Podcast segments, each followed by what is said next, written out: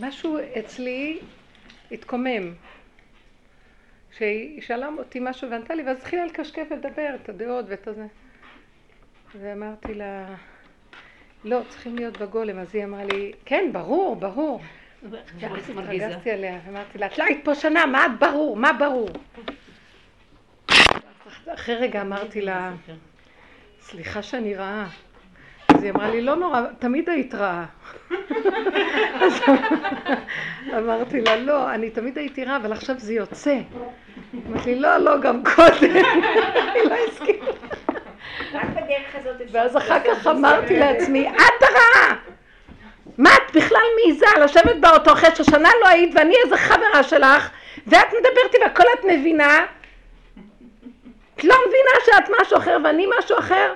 יצא לי, לא אמרתי לה כמובן, ואז יצא לי הכאבים, ואז אמרתי לבור עולם, איזה שפלות אתה מביא אותנו. כל אחד שהתחיל לדבר איתנו בנפש, הוא יודע הכל, כולם יודעים הכל בנפש. את לא יכולה לחדש לאף אחד כלום, אבל כולם קשקשים, אף אחד לא מת. וחי ומת וחי ומת וחי ומת. אחר כך אמרתי, תזהרי לך, זה בדיוק מה שהשטן יגיד לך, ואז תרימי עכשיו ראש. מאוד קשה. נכון. אני מתה מכאבים שאין לי מספיק כבוד. מה זה שהיא לא הייתה שנה והתקשקש איתי כאילו אני חברה שלה? קחי אותי בשקט. תדעי שיש לך כבוד גדול לקחת אותי. לא, היה לי לרגע, אמרתי, אמנו שלם, איך אתה משאיר את השכינה? לא אנחנו, כאילו הכל בכזה. הנה, עכשיו סיפרתי להם את כל מה שהיה. שאמרתי להם שאני רעה, שאמרתי לך סליחה שאני רעה, וסיפרתי את כל המהלך. אז תמיד היית, וזה נכון. אבל היא ילדה, נכון, היא ילדה, אז אמרתי לה, מה זאת אומרת שאת לא בת שנה? אמרתי לה, אז אה, אין סיבות. כי אז אמרתי לא אני בעבודה, וזה אמרתי, נכון, אבל זה לא אותו דבר. אלה שצריכים את הדרך, הם באים כמו, אמרתי להם, מישהי פעם אמרה לי, אני באה עם השליה בידיים לשיעור. כי צריכים להיטען ולחיות. אני עושה מכל דבר שיעור, את לא מבינה. אז עכשיו, אני כאילו מר... הרגשתי איזה ביזיון, מה זאת אומרת? כל אחד יבוא ויקשקש נפש ואנחנו מתקשקשים על לשון, תשתקו, אל תיתנו לכל מי שחושב שהוא כבר מבין בנפש. כי המוח הוא באיזשהו מקום חקיין הכי גדול, הוא יודע הכל, יש לו ספרייה והוא מבין הכל.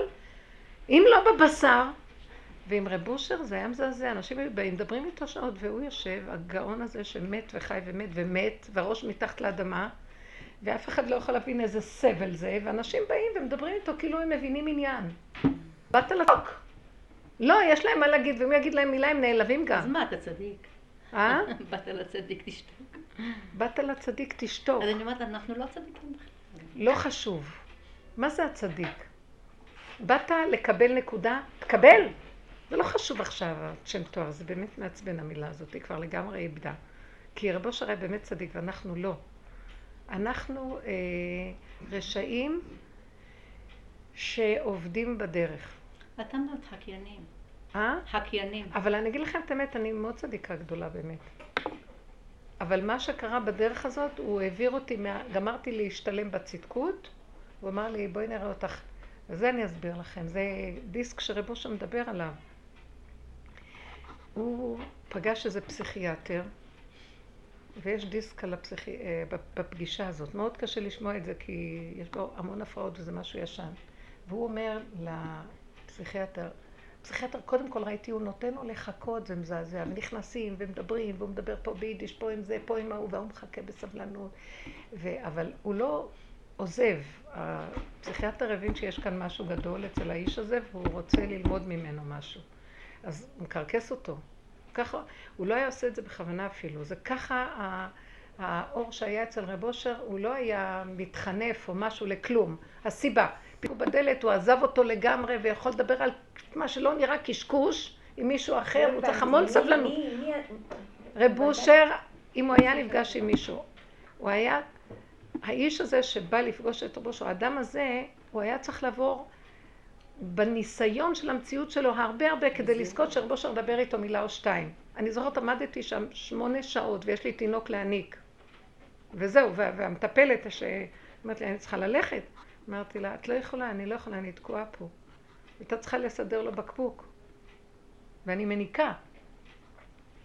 זה לא, לא קונים את הדרך סתם. מתים. את מתה, מת לך נקודה.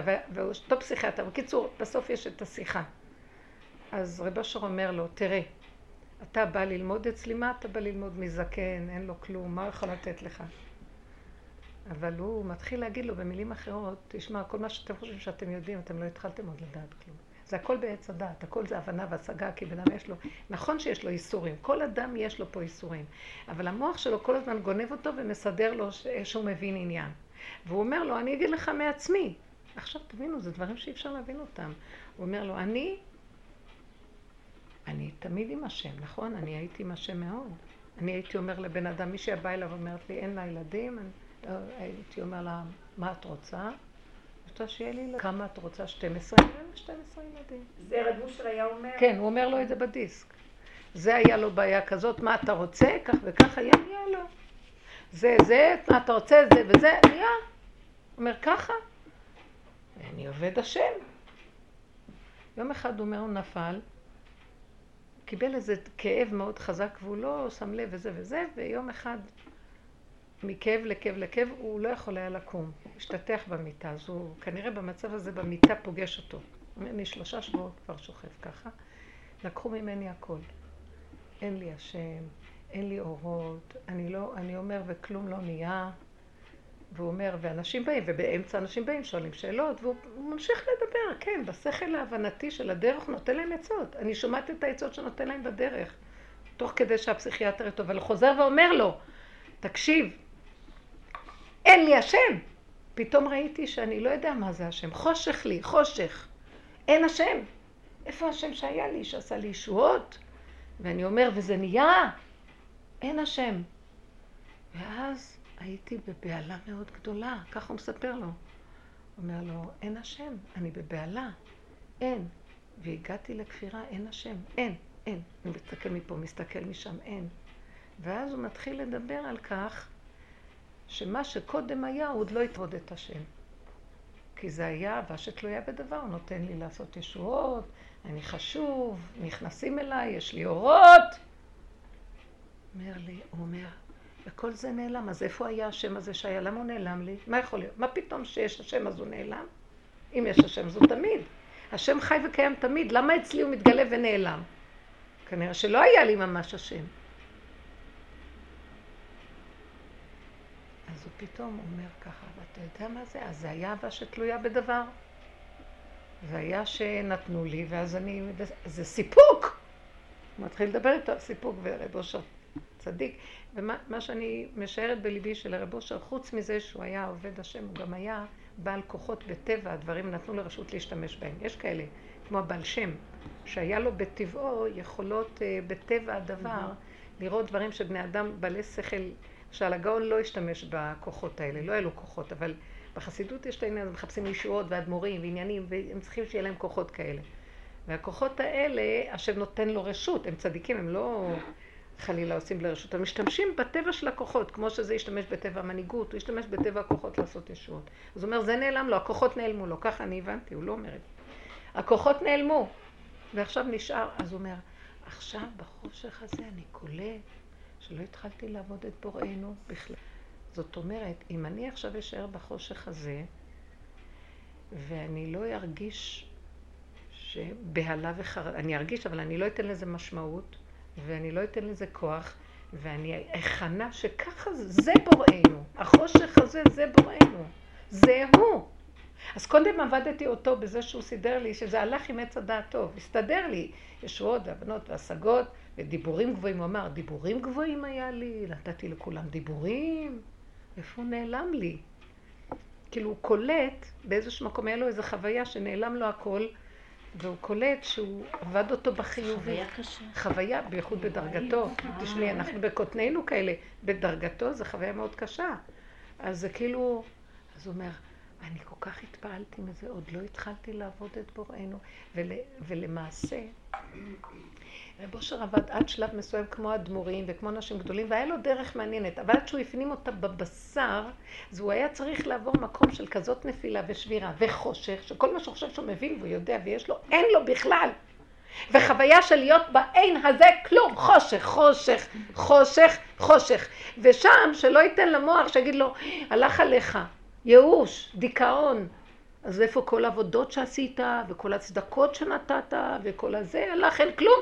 פה מנסים אותו לראות, אה, בסיפוקים נתת אותי, כן? בוא ניקח את הכל, הכל, הכל, בוא נראה אם אתה ממליך אותי גם בחושך הזה, כי אין אתר פנוי ממנו, והכל זה הוא. וזה בחוויה של הבשר. תשמעו, רגע אחד המוח מתחיל, איזה בן אדם מוכן להישאר בחושך? אין לו נשימה, אין לו כלום, מהאורות שעוד היו לו, והישועות שהוא עשה, ואין כלום. הוא אומר דבר, וכמו מת, מת אומר, מישהו מקשיב לו? הוא מתאר את המצב בצורות שונות, אני מוסיפה. והמקום הזה, אומר, אז הבנתי שעוד לא התחלתי כלום, ולעבוד את השם, ורק בשלילה המוחלטת, זו המילה שאני אומרת שם, הוא אומר את זה במילים אחרות, בשלילה המוחלטת שאין לי כלום, והכנעה. ככה. עכשיו זה אהבה שאינה תלויה בדבר. עכשיו אני עובדת אותו, אין לי ממנו כלום, אין לי אורות, אין לי הצלחות, אין לי הבנות ואין לי השגות ואין לי ידיעה ואין לי, אני לא יכולה לעשות ישועות, אין לי כוחות, לקחו ממני את הכוחות. הוא נתן לו רשות להשתמש בכוחות, לקח ממנו את הכוחות. שתי את הקפה. שיהיה לך כוחות. תודה. שיהיה לי השם. אבל גם זה השם. את רוצה קצת קפה? מה שמדהים, שגם זה השם נתן לו מתנה, לצאת מהחושך הזה. אה, לא, תראי, הכל זה השם. בואי ניקח מושכל אחד, גם לפני, גם אחרי, אני השם לא שניתי, אבל אצל הבן אדם זה העיקר. מתי זה היה אמיתי? רק כשהוא חווה את החושך הזה. לא, אני שואלת שאלה עכשיו. למה יש אנשים ששוקעים בחושך הזה, ויש אנשים שמקבלים עולים? תקשיבי רגע. בעצם לגלות את הקדוש ברוך הוא כן. בתוך החושך. למה יש כאלה שנשנה... תשכחי את המילה עולים. לא עולים, לא עולים. את רואה מה היא אומרת? למה עולים מהחושך? לא הוא עולים אמר, לא עולים מהחושך, נשארים בחושך. כל פעם שדוד אבל- המלך רצה להרים את הראש, השם שם לו אותו באדמה. ודוד המלך הבין באדמה זה טוב. אתם מבינים שרק ככה אפשר לתת להשם להתגלות? זאת אומרת, אם לא כל טיפה שהוא עוד רוצה איזה עלייה מהחושך, אה, כבר עברתי את החושך, אני כבר יודע מה זה. מאיפה הייתה... שם הוא הולך כן, לאיבוד. אני אומרת, למה לכאלה יש את ההבנה הזאת, לכאלה אין את ההבנה? לא, כי רוב הבני אדם לא מוכנים להישאר בחושך הזה, ולא מוכנים להיות כלום כדי שהשם יהיה משהו. כי כל אחד רוצה משהו לעצמו.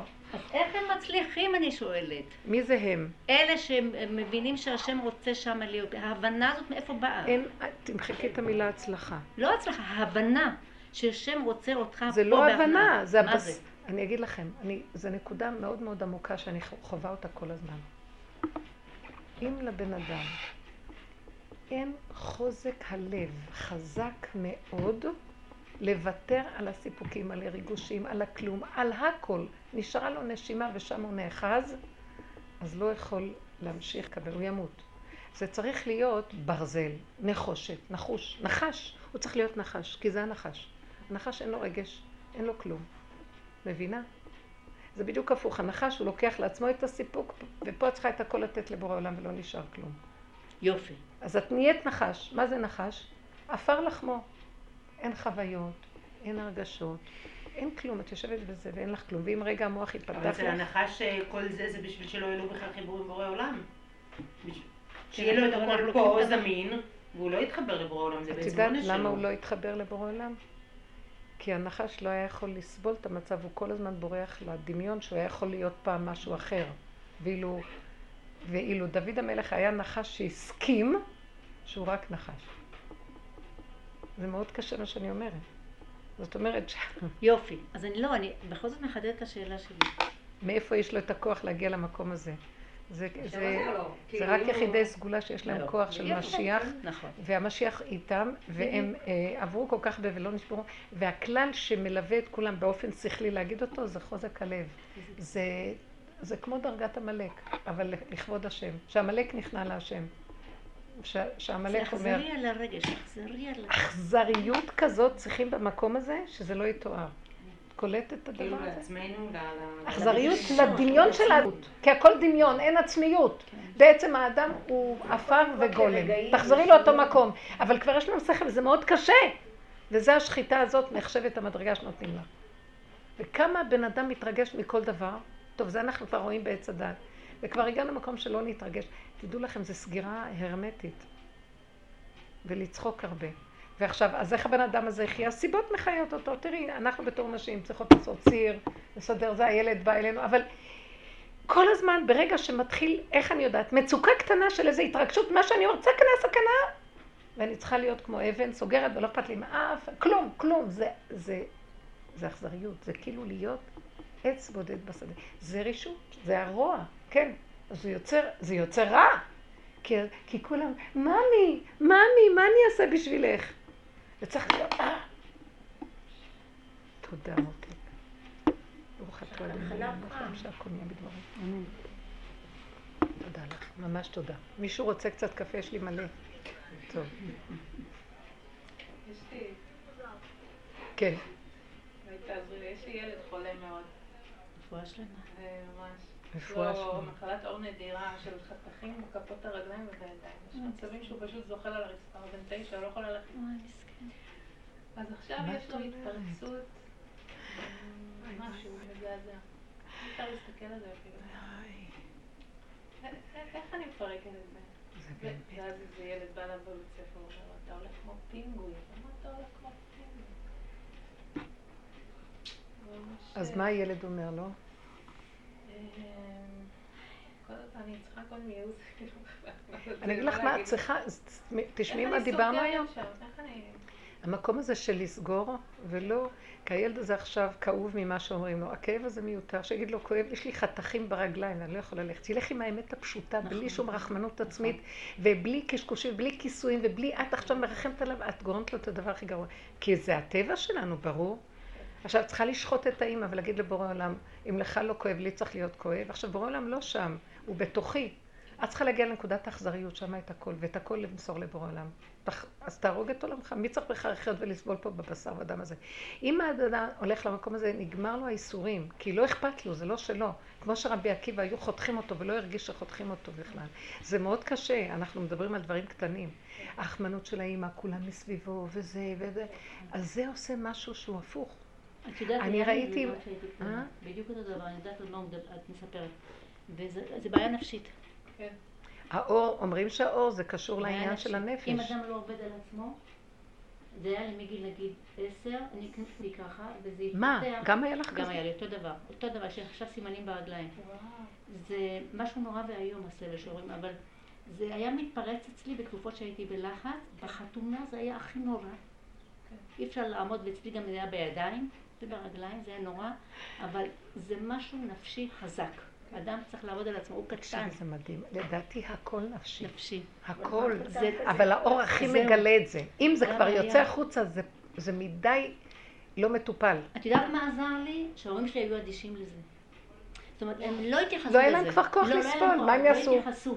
את יודעת שהרבה פעמים אנשים כאלה כבר אין כוח, כן. שומעים, זה פתאום נפרצה לו מחלה, זה כולם היום כבר אין כוח להתפלל, אין כוח כבר, פעם היינו נכון. מתרגשים הצהרות על כל אחד שהיה לו, היינו עושים כינוסים, מה לא היינו עושים, היום אין כוח. אבל הפוך, הולך, אין לו כלום, אין לו כלום, עוד מעט זה יהיה בסדר, לא לתת ממשות. ככה אמרתי לאחותי עם הבן שלה, ברוך השם, הוא עשה בדיקות עכשיו, וכרגע לא רואים כלום. אה, אין כלום. אין כלום, אין- אין לו זה- כלום, זה- זמני, אין הכל. יעבור. הבני אדם. ו... אבל איך זה הולך יחד עם מה שאת אומרת, שהילד צריך להגיד לילדים, יש לך תחים? הילד צריך לדבר את זה לעצמו. את זה עושה את זה עם. עצמך והילד עם עצמו, אין לי כלום והכל בסדר. אני הייתי אומרת כרגע. שיש לי. לא הייתי, אומרת. קודם כל בידיים היו רואים את זה, והיה לי לא נעים. אחר כך אמרתי, זה אני. חתכים, חתכים. כי כי ילדים כן, מכניסים את הידיים לכיס, מפחדים, כן. אמא, הוא אמר לי, אמא, הם אמרו לי, זה, ואז האמא אומרת לו, מסכן שלי. נכון. זה קשה הדבר הזה. מאוד. אוקיי. זה כל דבר, זה כל דבר זה נפש. אני יודעת, אני מילדות, יש לי רגישות מזעזעת אם לא ייתנו לי אהבה. אז כל היום אני מחפשת. מילדות. כי אני יסוד אהבה. אני יסוד של לשמח, לתת, לעשות, ועכשיו אני מפחדת שיביאו את הצד ההפוך אליי. עכשיו, אם מישהו לא היה זה, ישר הייתי חושבת, מה אמרתי לו? מה עשיתי? איך זה? מוות, ייסורים בדרגות דקות. לא הייתי מראה, כי אנחנו... תרבות של איפוק, בבית היה מאוד איפוק וקרירות. אבל בפנים, מוות. את יודעת, לדעתי יותר טוב שנתפרץ בגוף. למה? ישר. מתחברים להשם. ברור, ברור. ישר. זה לצעוק אליו, תעזור לי, תעזור לי. אני לא יכולה... את יודעת. בהומופתיה זה השיטה. כן. ש... שייתנו לזה עד שזה יתפרץ בגוף, וכשזה מתפרץ זה מצוין. לא, לא לקחת תרופה לכסות את זה, כן. כי יוצא כל הלכלוך דרך זה. כן, לפעמים המוגלה, אני הלכתי. לטפל הרבה פעמים. נתנו למוגלה לצאת לזה, היא לא נתנה לי טיפול, אני קרסתי, היה לי כאבי שיניים שלושה ימים. ויש לי גיסה שהיא רופאה הומופתית, גם זה וגם זה, והיא אמרה לי, היא הלכה להומופתיה לגמרי, עזבה את הכל לך, והיא אמרה לי, אה, אם את יכולה לשאת את הכאבים, תיסעי, אני לא רוצה לתת לך שום דבר, תתעקשי לך וזהו. טיפסתי לשמיים. זה היה כאבי תופת של שיניים וזה, ויום השלישי, אני, זה היה יום ראשון, זה היה חמישי, שישי, שבת. מוצאי שבת אני לא יכולה לעמוד בשום דבר יותר. פתחתי את המגירה של המקרר. לא יודעת למה, הרגליים הובילו אותי למקרר, פתחתי, היה שם כרוב. לקחתי עלה של כרוב, זה לא דבר שכלי, לא היה לי שום ידיעה על כלום. ושמתי אותו פה, כי פה זה היה בשן. בשניות, זה לא שניות, זה לקח איזה דקה או שתיים, הרגשתי, כל המוגלה יצאה וכל הדלקת הלכה. בשניות. עכשיו, כשהרמתי אליה טלפון, היא אמרה לי, הסבל שאת עשית הכריח את הבורא להתגלות ולתת לך ישועה. אז הוא אמר לך, דרך הטבע ישועה, כן לכי לכרוב. שלושה ימים יכולתי לקחת את הכרוב, לא? כלום. הייתי צריכה להגיע לקצה של... לא. כי זה היה איפוק להכיל. איפוק והכלה זה מאוד קשה. זה מאוד קשה, זה היה, אני לא אשכח את הסבל הזה. זאת אומרת, לא להיבהל ולהיכנס בתוך זה, להתרכז ולהעלות את זה בדיבור להשם. אוקיי. אז עוד לא הייתי בדיבור של רב אושר, אז לא הייתי כל כך מדברת. איך? בדיוק השכל בא ואמר לי, עד שאת לא תזדהי ותרגישי רגשות, זה לא יעבור. את צריכה לעבור. כי אני לא. יופי. לא, זה תעבדי עם עצמך ותעלי. אני שם בטבעיות באכזריות. אה. היא אומרת. את, את סוגרת לפני, יש סגירה של לפני ויש סגירה שאחרי. תסבירי צריכה להוציא ולסעור אוקיי. ולעלות אליו. ואחרי זה הילד ידבר איתך. זה כבר אצלו, זה לא שייך אושר אליי. כאן זה עוד לפני. זה טבע, כמו שיש טבע שידבר וירחם וכל היום ינשק את השני, ויש טבע שיסגור ולא יגלה מילה. זה, זה נבלה וזה טרפה, זה טבע. זה לא נעבד, לא עבדת עם זה. צריך לעבוד עם הנקודות. במקרה הזה, זה כמו שרב אושר אמר, פרשת נוח יצאנו. שהבן אדם, התוואים, הדרך הזאת, הלוא אנחנו בעבודת אה, העולם החרדי, בגלות, הנפש הייתה סגורה. סגרו על הנפש, ממש. אין, אסור להוציא את הנפש. היינו באומות העולם, זה גם מסוכן. היינו חייבים לעבוד עם התודעה של עץ הדת, ולא להיכנס עמוק בתיבת הנחשים והקרבים של, של הנפש, כי היו, ישר היו עוזבים את הכל. אי אפשר היה להכיל. היום, שיש לנו את כוח התורה חזק בתוכנו, עבודת הנפש היא מוכח המציאות. ירדו לרדת לראות שאת, אין דבר יותר גרוע ממך. ולהיכנס, אז הסערה, ותדעו לכם, אה, אני לא יודעת את הפסוק שקראתי, שאם אנחנו הולכים עם הרע, הרע בא לקראתנו. זאת אומרת שהוא... אה, אנחנו בסכנה, אנחנו מוציאים את הרע, אז הוא יתחיל לקום. הוא קם עלינו. בעבודה הזאת אנחנו מגלים, יוצאים לנו דברים שהיו בחוסים. אז עכשיו, בדרך שאדם רוצה ללכת, מוליכין אותו, כל הרע יוצא. יוצא לך שפריצים, שנאה, קנאה, תחרות. לא היה לי, קודם היה סגור, הייתה שליטה, עבודת מידות, עבודת האיפוק, עבודת המוסר, ופתאום פה את פותחת, פותחת, צצת, את באה לכבות את זה, עולה לך זה, את את לא יודעת מאיפה להתחיל, ואת נכנסת לסערה, מבול. רב אושר קרא לזה המבול. ועד שהמבול לא, עד שהכל לא נכנס בתוך המים, המבול כיסה את הכל. עד שאין מבול והראש כבר בתוך המים, רק אז מתחיל להיות שקט. כשאת מתחילה להתבונן ולראות אין מתום בבשרי. ואת משלימה שחבל לך לנגוע בכלום כי את לא יכולה כלום. וזה התיבת פנדורה, הנחשים והקרבים, והיא לא נגמרת. דרך אגב, הגענו לנקודה שעבדנו, עבדנו, והגענו למסקנה, מה שאני לא עובדת עוד פעם זה חוזר, זה, זה תהום שהיא לא נגמרת ואסור יותר להמשיך בה. כי התכלית היא להיכנע, לא לתקן את הנפש. אין לה תיקון, מעוות לא יוכל לתקון. אז הנקודה היא, זה כנראה הקלקול של התתקעת דורות שהיו, שאין יכולת לתקן אותם לגמרי. והם הבסיס של בריאת עולמות, והרחבתן וכל זה. זה מין תוכנה כזאת. אבל אנחנו חייבים לנגוע בה, ולדעת, "אה, זה התשובה, זה לשוב להשם ולהגיד לו, אני לא יכול כלום. זה מכניע את האדם. אם אנחנו לא מגיעים למקום הזה של הכנעה, אפשר מתאר את המקום איפה מתגלה השם, האור הגנוז, רק בחושך הזה שאי אפשר לדלג עד מדרגת הנפש. עכשיו כשרוצים לגלות את האור הגנוז, חייבים לקחת את כל המדרגות של עץ הדת, לשים בצד, לרדת לתוך הבהמה, החיה, הבהמה, לא יודעת מה, ושם את יכולה, זה מסוכן. ושם, בתוך המקום הזה, את צריכה להגיע למקום של גבול. אני לא יכול. אם אני אמשיך עוד, אני בסכנה. ואז במקום הזה, זה חושך לך. אני לא יכול כלום, אין לי התגברות, הרע לא מפסיק לצאת. אני, לאחרונה יוצאים לי דברים, אני לא הייתי, היה נראה לי שהיה לי פעם יותר איפוק. אפילו שהגולם באיזשהו מקום הוא, הוא כמו, הוא אומר וחוזר. זה לא מה שהיה פעם, הייתי טוחנת, אבל בכל אופן יוצא. ואז ראיתי שלא אכפת לי, לא אכפת לי היום לצאת עם האמת שלי איך שאני, פעם הייתי מפחדת מה יגידו, איך יגידו, כלום, כלום, כלום, אתה יוצא לי. אבל ראיתי שאני אומרת לו, אני לא יכולה כלום אחרת, אם אתה לא תשמור עליי זה מה שאני. אתה עושה מה שאתה רוצה. פעם הייתי מפחדת עוד, שאני אשמור, לא הוא ישמור עליי. והמקום הזה מביא אותך לחושך כזה, זה המהלך של החושך שרב אושר אומר. בחושך הזה, איפה כל המדרגות שהיו לי? איפה כל העבודות הגדולות על הנפש והאיפוק? יש לי רגע של שפלות לא נורמל יוצא. אני אומרת לעצמי, איפה כל זה? יש תחושה שאין לי כלום. אין לי כל המדרגות שהיו לי. אין. החושך הזה, אם אני לא אתייאש, ואם אני אסכים, ואני לא אחפש שום דבר, כי ככה זה, כי כשאני אומרת ככה זה, זה עושה לי שפיות. כי אם אני אחפש למה ואיך מגיע לי ככה ולאן אתה מוביל אותי, אולי כל הדרך הזאת תרמית, ומה לא, שאלות על גבי שאלות. אז אני אלך לאיבוד, כלום. לסגור, זה החושך שרבו שר דיבר עליו שצריך בו הכנעה, השלמה, כאילו כלום, כלום. אז מה עכשיו? נדמה לנו שאנחנו צריכים שכל בשביל לחיות. לא, בכלל, באה הסיבה, צריכה לשטוף, צריכה ללכת, צריכה, יש תוכנית מסוימת. יש איזה שכל של קשקש קטן שאת יכולה לחיות את העולם בו. וזה לא העומק של החשיבה שהיה פעם, לא צריך אותה. כלום. הכל מעשי פשוט. זה המקום שמתגלה האור הגנוז. לרגע. מביא ישועה, נעלם. עוד פעם חושך, עוד פעם. והמוח שלנו כל הזמן רוצה איזו אחיזה ואיזו בהירות ואיזה אה, סדר. שאני אהיה מסודרת, שיש לי משהו. אין לך כלום. תשארי בה, אין לך. אין לי. אין לי. עכשיו, זה המהלך הזה של האין לי. אין לי. אז העין מתגלה. זה דבר כזה, אתם מבינים? כולנו גלמים פה, אני רואה. שירה, איפה את? אני לא יודעת.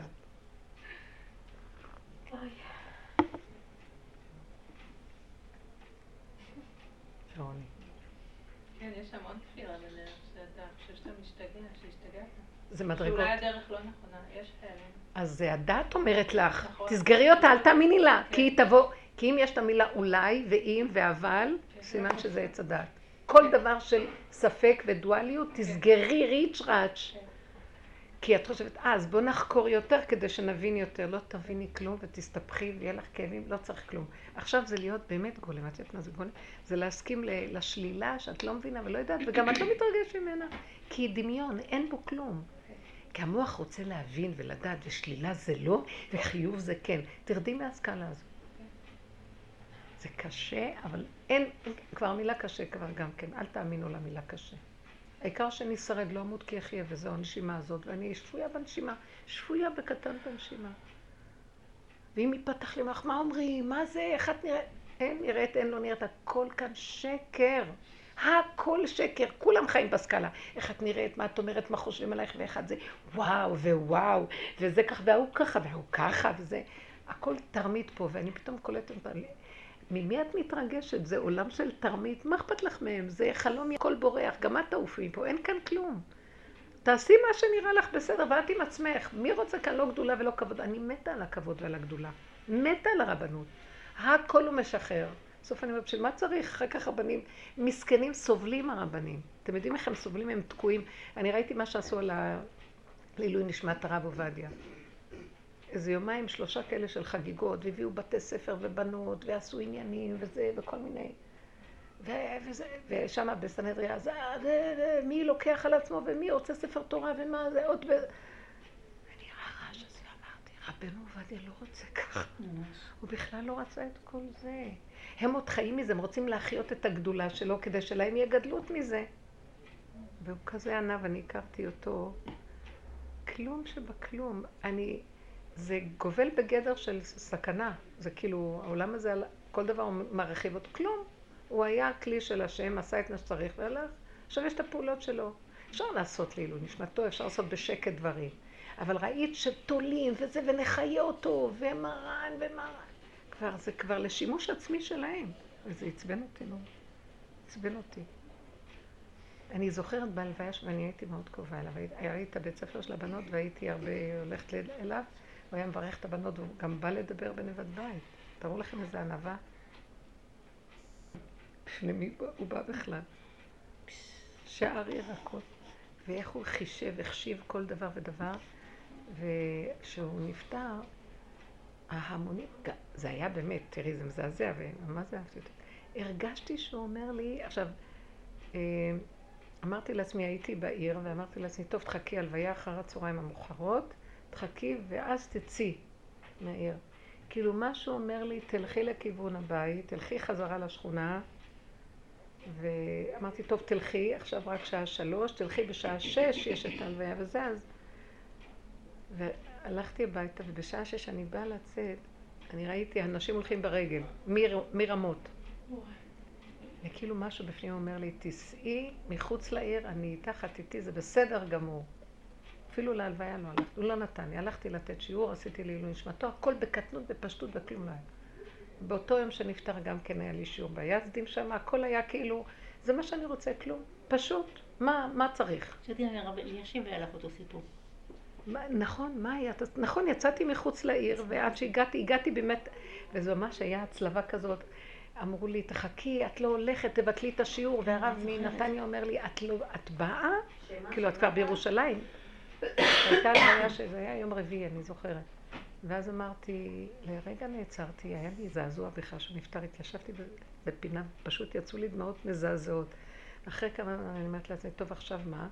אני אלך לתת שיעור לעילוי נשמתו וזהו. כי אם אני אצא, אני לא יודעת אם אני אספיק לחזור להלוויה.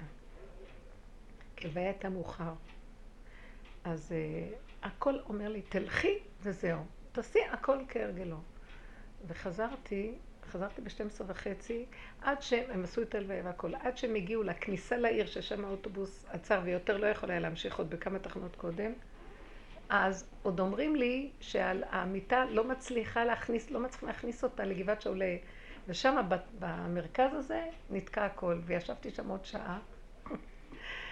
ועד שזה כאילו הגיע למקום שאני לא יודעת, נראה לי שהאוטו עבר ואז מישהו לקח אותי טרמפ בחזרה. אז ככה ליווי קטן, הכל קטן, קטן, קטן, וזהו. ובקטן הכל. איזה יפה זה, למה אנחנו ככה? כאן הכל מתרחב וגדל, הכל נגנב. בשביל עצמנו. אה? בשביל עצמנו. רציתי משהו לספר. ביום חמישי חלמתי חלום. שאני באיזה מקום, אחת האחיות שלי, אחות היותר טובה, ובחלום אני, יש בה איזו חוויה מאוד מאוד טובה איתה, ואני רואה איזה אור גדול מלמעלה, יורד עליי אור גדול, ואני אומרת לעצמי, זה האור הגנוז, זה האור הגנוז, זה מהתקרה יורד. והחלום נגמר, והתעוררתי מאוד עם איזו הרגשת אה, גדלות. בשבת חטפתי אותה, ירדתי לאיזה תאומות. לא סיפרתי לאף אחד, למדתי ממך.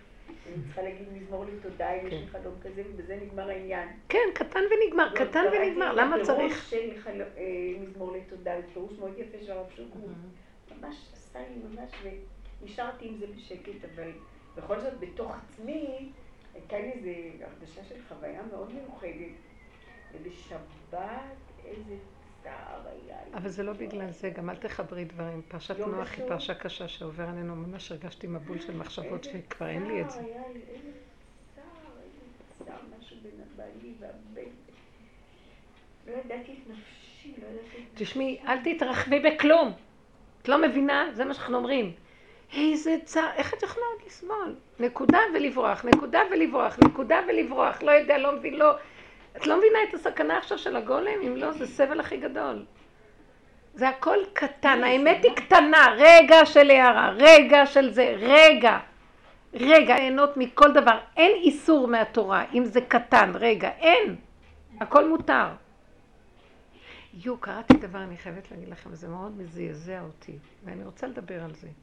יש איזו קבוצה של בנות מחב"ד, היה כתבה בעיתון על זה, כשהייתי ברכבת קראתי את זה, שמעת? האלוקיסטיות. מה הם עושות? זה בנות, אה, נשים, זה גם גברים, אני חושבת, יש אולי כמה מהם. שהם החליטו, הם מאוד קשורים לרבי, מאוד מאוד, והחליטו שהגאולה כבר פה. ועכשיו כל התורה והמצוות מתפרקים. כמו שכתוב, עתידים התורה והתורה מצוות להתבטל. והם בדווקא לשם שמיים, הולכות, מפרקות את כיפור אוכלות, אה, חזיר, הכל. צניעות, הכל מפרקים. ועכשיו, שאני אה, קראתי, והיה שם, אני לא, לא האמנתי איך שהשם מביא את זה עד אליי כזה, ודף פתוח כזה, את יושבת אה, ברכבת, והדף פתוח. אני אומרת, בהתחלה היא לא צנועה שם, המראה שם, רציתי לזרוק ואחר כך, אז אותי כותבת שהן חבדיות מבתים חרדים ממש, לא בעלות תשובה חבדיות. ואז אה, כשקראתי את הכתבה, תקשיבו, הרגשתי שאני מבינה אותן מאוד, ושאני, בתור, בעבודה שלנו, שאנחנו כאילו חילוני שומר תורה מצוות, שמתחלה, אה, אצלנו בתוך הנפש מתפרקים הרבה דברים. אבל אין לי אומץ בגוף, סגרת, אני לא יכולה לפרק אותה. יש לי משהו שאני מרגישה שהגולם שלי לא מרשה לי לפרק. אבל בתוך הנפש, אני לא דנה את עצמי, ואני מה הגדר של הנפש שלי בקיום של התורה? אם זה מסתדר לי ונעים לי ונוח לי וטוב לי, ודבר שיסתור אותי ויגרום לי מצוקה, אני לא מסוגלת. אין לי כוח, הגולב שלי לא מוכן לסבול. אבל מה ראיתי? כי פתאום ראיתי ככה, ככל שאני יותר בעבודה בגולם, כי נכנסתי בקושי הזאת והרגשתי, באמת, היה לי תחושה שהרבי עובד איתם, הן לא עובדות מטעם עצמן. ויש כן משהו שרוצה לפרק, אז לוקח מקבוצה כזאת, לקבוצ... לוקחים תמיד נקודות ועובדים איתם. ולא התייחסתי לזה בשלילה, אבל זה הבהיל אותי מאוד. ואז שאלתי, אמרתי, ריבונו שלם, זה, זה כל כך מפחיד איך שזה נראה, הפירוק הזה. כי בתוך הנפש זה גם הפחיד אותנו, שנים אנחנו יורדים על עצמנו וזה מה לא. כאילו, כמעט נגמרתי מזה, ובסוף הגעתי לשקט שאין בחירה בכלל. וקורה מה שקורה, אבל אני רק אומרת לו שזה לא יפרוץ החוצה בצורה שהיא מבזה את התורה וזה. ו... כי, כי העולם עוד ככה. עכשיו, פתאום הוא נתן לי איזו תשובה מעניינת, ואני הסתכלתי בעצמי ואמרתי, מוזר, כתוב שעתיד חזיר להתבטל. הכל כתוב, נכון? והבהמות, הטמא וטהור ייפסקו, ולא יהיה, יהיה השתוות הצורה. לא יהיה טהור מותר ואסור, עתידים האיסורים להתבטל, שכתוב מתיר אסורים, זה מדרשים. ואז פתאום קלטתי שהוא אומר לי, נניח שיתירו את החזיר. האדם יהיה במדרגה שהוא לא ירצה בכלל לאכול בשר. הוא לא רוצה לאכול. הוא ירצה לאכול מינימום, והגוף שלו יהיה כל כך... אני מרגישה את הגוף הזה הולך ומתדקק, ואני לא מסוגלת לאכול. אה, רק מה שטעים לי וקטן, הכל בקטן, טעים לי, מתוק לי כאן ועכשיו, משהו שמתאים, לא יתאים לי לאכול, ללכת עכשיו, מותר חזיר, בוא נשחוט חזיר ונשב עליו. בכלל לא יהיה לי חשת. עכשיו, עוד דבר, ביטול הצניעות. אני מרגישה שבדרך הזאת אני נכנסת יותר ויותר בצניעות. הוא מצניע אותי עוד יותר פנימי. עוד יותר אני מעריכה את הצניעות ואת הכיסוי. אני מרגישה אני רוצה להצטנע ולהתקטן, ואני רוצה להתכסות. וזה עוד יותר מביא אותי לחוקים הבסיסיים של התורה ממש, ולא הפוך. אני מבינה שמה שקורה שם הוא רק לשעה כדי לפרק את ההתנגדות הנוראה שיש בעולם על הנושא הזה של הגאולה. לא יכולה להיות גאולה אם לא יעשו כמה ככה ויפרקו, שזה נראה מזעזע. אבל הם ככלים ביד היוצא, כגרזן ביד החוצב. וזה, אני כבר לא מסתכלת עליהם אישית, כמו שאני אומרת, זה איזה תחל... תהליך שחייבים אותו בבריאה, שכאילו עת לעשות לשם הפרו. אחרת לא יהיה כאן כלום, לא יזוז. למה ועבוד... צריך אותה בשביל... לא הבנתי. כי בעבודה של הרבי הוא עובד בחיצוניות. אנחנו עובדים מאוד בפנימיות. הוא צריך משהו חיצוני לזעזע. ואנחנו, והם כלים בידיו, ואני חושבת, אני כן מאמינה שהוא נמצא פה, וכל הרבנים האלה של הגאולה שנפטרו, הם כן פה, והם כן עובדים ברובד אסטרלי. הם לא נגנזו. יש לי הבנה בזה מאוד חזק. הכל מלא כוחות פה, מה אתם חושבים? זה, יש להם רשות משמיים לדבר הזה. וכל אחד עובד בעבודה של מה שהוא... אבל מה שראיתי אצל רבו אושר, הוא נכנס לכזה מקום שכאילו, הוא אומר, בואו, תראו מה נעשה. במקום לעבוד ככה, זה חוכמה בינה. אה, ודת, כל ה... כן. רב אושר נכנס למקום שלו, השתלשל לנפש, נכנס לאדמה, כאילו לקח את החוט, הכניס אותו פנימה, ומבפנים יוצא משהו חדש שצומח. לא לעשות זעזועים הפוכים מבחוץ. מבפנים התהליך יהיה והכל ייפתח, ולא יהיה קושיות. יוכלו, יהיה עתיד חזר ניתר. מה זה קשור אליי בכלל? זה לא מעניין אותי. זה אני החזר שניתר. זה אני הזה, ש... זה לא מזעזע אותי, ואני גם לא...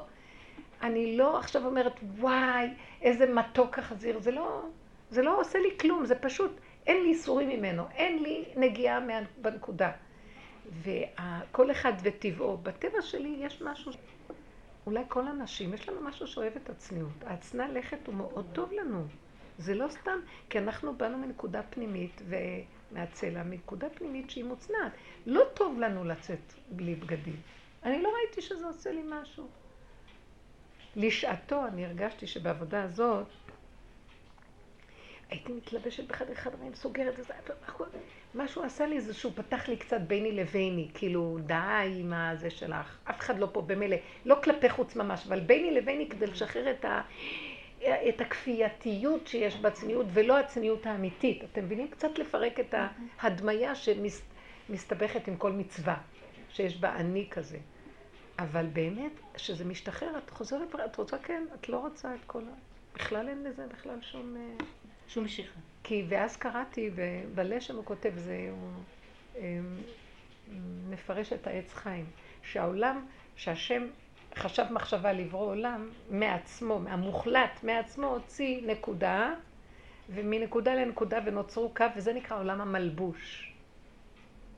שכן המלבוש הוא עולם, הוא עולם, זה כאילו צורות, עולם הצורה, והמלבוש הוא עולם שעשועים. חייבים מלבושים. אדם ערום אין בו שעשועים, אדם עם מלבושים זה שעשועים. אבל זה בעקבות החטא. לא, אבל... לפני החטא לא היה תלושים. אני אגיד לך את האמת, זה לא היה מלבושים כמו שיש לנו היום, וכשגם בעולם העליון של יצירת האותיות וזה, המלבושים לא היו כמו שעכשיו. מלבוש הכוונה, כיסוי? נקודה, כיסוי על הנקודה. נקודה והמסובב שלה. זה המידות. נקודה פנימית והמידה שמדים. וזה שעשועים. תראי, אם כולם היו אה, דבר אחד, יש זה ויש זה ויש זה ויש זה וצבע כזה וצורה כזאת, זה מאוד יפה. זה משעשע, זה התפתחות. ועכשיו להגיד, רוצים גוף ערום. אני חושבת שגם בגן עדן הם לא היו ערומים כמו שלנו נראה ערומים, הם היו חלקים, הכוונה, הם לא היו מסובכים עם ה... הם לא התלבשו בגלל שהשני, בוא נגיד, יראה אותם. אבל הוא כלאה לחווה, כתוב במדרש, שהוא, שהוא ברא את חווה, הוא כלאה, הוא ייפה אותה, סידר לה צמא, וסידר לה צורה, וסידר לה תכשיטים. מה פירוש? וזה מעלה, צריך להבין את הדבר הזה. אז עכשיו, אנחנו לא כל כך מבינים, אנחנו חושבים אה, ערומים לגמרי. העירום של האדם הוא משעמם. כאילו, אין פה... זה מאוד, אנחנו חיים בעולם מושלם, רק אם היה לנו עיניים נכונות לפרק את הכל ולחזור לנקודה, היינו רואים שטוב לנו כיסוי, ולא היינו רוצים לפרק את הכיסוי. יש בזה שעשוע.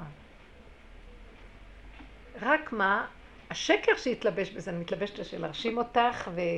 אבל הוא מנצל את זה, אז הוא עושה מכירות יקרות מאוד, ואז אני צריך לעבוד מאוד קשה להשיג כדי לקנות בגדים, ואז הכל יסתבך, אבל באמת, הדבר עצמו איכשהו, הוא נקי, הוא נקי.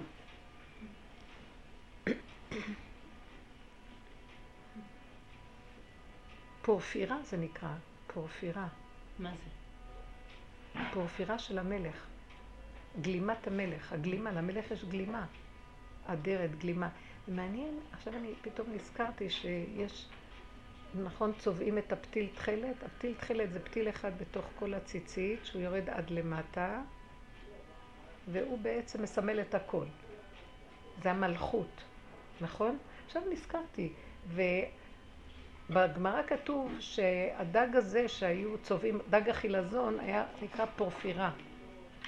שבו היו צובעים את הגלימת תכלת, ותכלת זה היה מלבוש של המלך, פורפירה, בלשון, וזה היה דג מאוד מאוד יקר, שרק המלכים היו מתלבשים ולא התירו, היו תקופות ש, שהקיסרים לא התירו לעם הפשוט להתלבש בצבע הזה.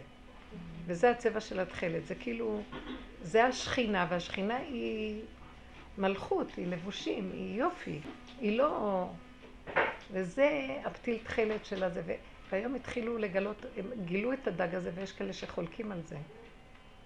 על הדג, שלא מצאו אותו, כי לא הולכים, בעולם החרדי לא הולכים לזה, אבל כן גילו אותו, ויש כאלה שכן התחילו. למה, ברסלבים הולכים עם זה? לא רק הברסלבים, הרבה עכשיו לובשים את זה, אה, ו...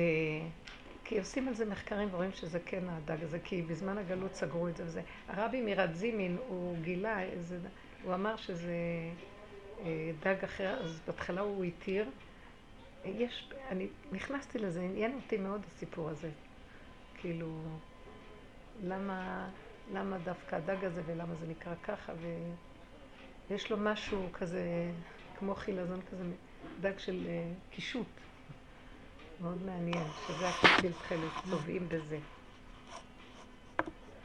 וזה העניין של... אה, אז זה נתן לי את התשובות, נרגעתי ואמרתי, כמה מדהימה הדרך הזאת שרב אושר נתן לנו, כי דרך פנימית עמוקה, היא שקטה, היא מאוד פנימית, היא מאוד, כי סכנה לקחת את זה החוצה. היא מגינה, מגינה. היא מגינה מאוד, וש... ואז לא יכולים לגנוב את הנקודה, וכל דבר יכול להתקלקל בשנייה. גם רעיון כביר כזה שהגאולה כבר הגיעה, יכול להיגנב וזה מפחיד אותנו.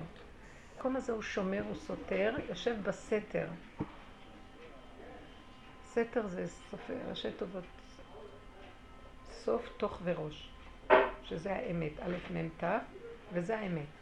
תמיד זה להיות מוסתר, הסתרה. הסתרה, בעולם הזה אם אין הסתרה, הכל נפרץ. זה חוק אחר פה, מסוכן. רק אם מגיעים למדרגה, ואני חושבת שהגאולה תהיה במדרגה אחרת, היא לא יכולה להיות במדרגה כמו שזה עכשיו. ככה לעשות, זה זעזע אותי. ולא בגלל, אמרתי לעצמי, למה את מזדעזעת? כי קלטתי שיש כאן נקודה של אמת. כי אם אנחנו, כי אנחנו עושים את זה בנפש, אנחנו מפרקים בנפש. מה פתאום הזדעזעתי לי? כי הרגשתי זה, בעולם הזה אי אפשר עד הסוף. מישהי אמרה לי, כל כך אוהבת מוזיקה חילונית. אבל כל פעם שאני מדליקה, אני מרגישה איסורי מצפון. מה אני שומעת מוזיקה חילונית? אז uh, היא ישבה ישבה ולא הצליחה להשיג אותי לדבר על זה וזה, ואז היא אומרת, ישבתי והתעקשתי שהוא ייתן לי תשובה בורא עולם. אז היא אומרת, פתאום הוא נתן, נתן לה תשובה מאוד פשוטה. הכל מותר רק בקטן. תשמעי בקטן. מה זה בקטן? קצת. אל תעשי מזה עניינים, ותעשי בקול רם, ותעשי... נמכרים לכל דבר. תשמעי קצת, תהני קצת ותסגרי. קצת, הכל קצת. אבל את יודעת משהו, אפילו את העניין הזה, נעשה זה גם כן להגיד, וואי, זה גרוע, זה ככה, את מבינה, גם כן, אין כזה דבר. הזאתי, הזאתי, שוואי, הוא מה זה לא מה שאני אומרת. כן, כן. ברור. לא, זה כאילו גם, בוא נגיד, שראיתי אותם ככה, אמרתי, באמת, יש איזה רובד שאם הייתי מורידה את העיניים והכל והכל, לא היה כלום ניכר, והן עושות עבודה מאוד גדולה עכשיו לפרק. האמת שהן לא צריכות בכלל לצאת לכל הדבר הזה, כל העולם החילוני מפרק. אתם לא רואים שזה דורות שהכל כבר מתפרק? אבל כשזה חדר לשורות מטעם המובניות הדתית להגיד ככה שכן, זה לשם שמיים הן עושות את זה. הן בכוונה עושות את זה לשם שמיים. היא אומרת, היו לי רגעים שאני מתתי מפחד, אבל הרגשתי שאני חייבת לשם שמיים. אז הכתבת עוד אומרת, אבל ככה גם התחילה התנועה של שבתאי צבי.